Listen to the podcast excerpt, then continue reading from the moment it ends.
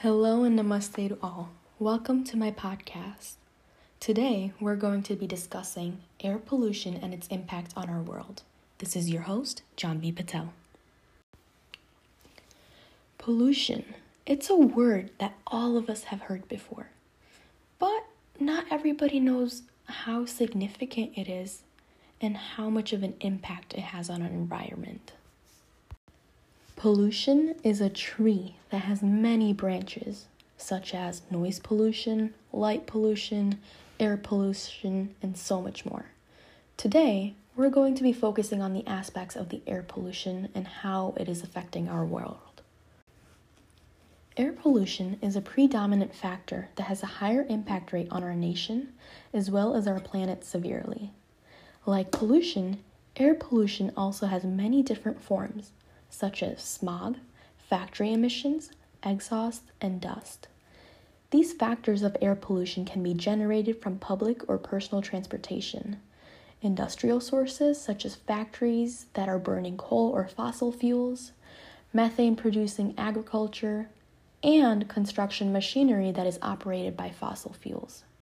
Air pollution creates many concerns among many people globally because it is related to the air that all living creatures need to survive, especially when the air we breathe carries pollutants. It can affect us in some way. And severe exposure of air pollution has been linked to so many common diseases such as lung cancer, heart disease, as well as asthma. Children and the elderly, especially, are at a higher risk of contracting these diseases due to severe exposure of air pollution. This can also damage materials, agricultures, and may be a component of global climate change. So, the question is how can we reduce air pollution? One way we can reduce air pollution or get it under control would be to decrease the use of fossil fuels. A way to decrease fossil fuels is to decrease the amount of carbon emissions that is generated through transportation. So maybe instead of using just one car for one person, carpooling would be a great idea. Or if you're taking a two minute drive to go to the store, maybe walk or ride your bike there. Another way to reduce fossil fuel would be developing an alternative energy source. That is very, very important.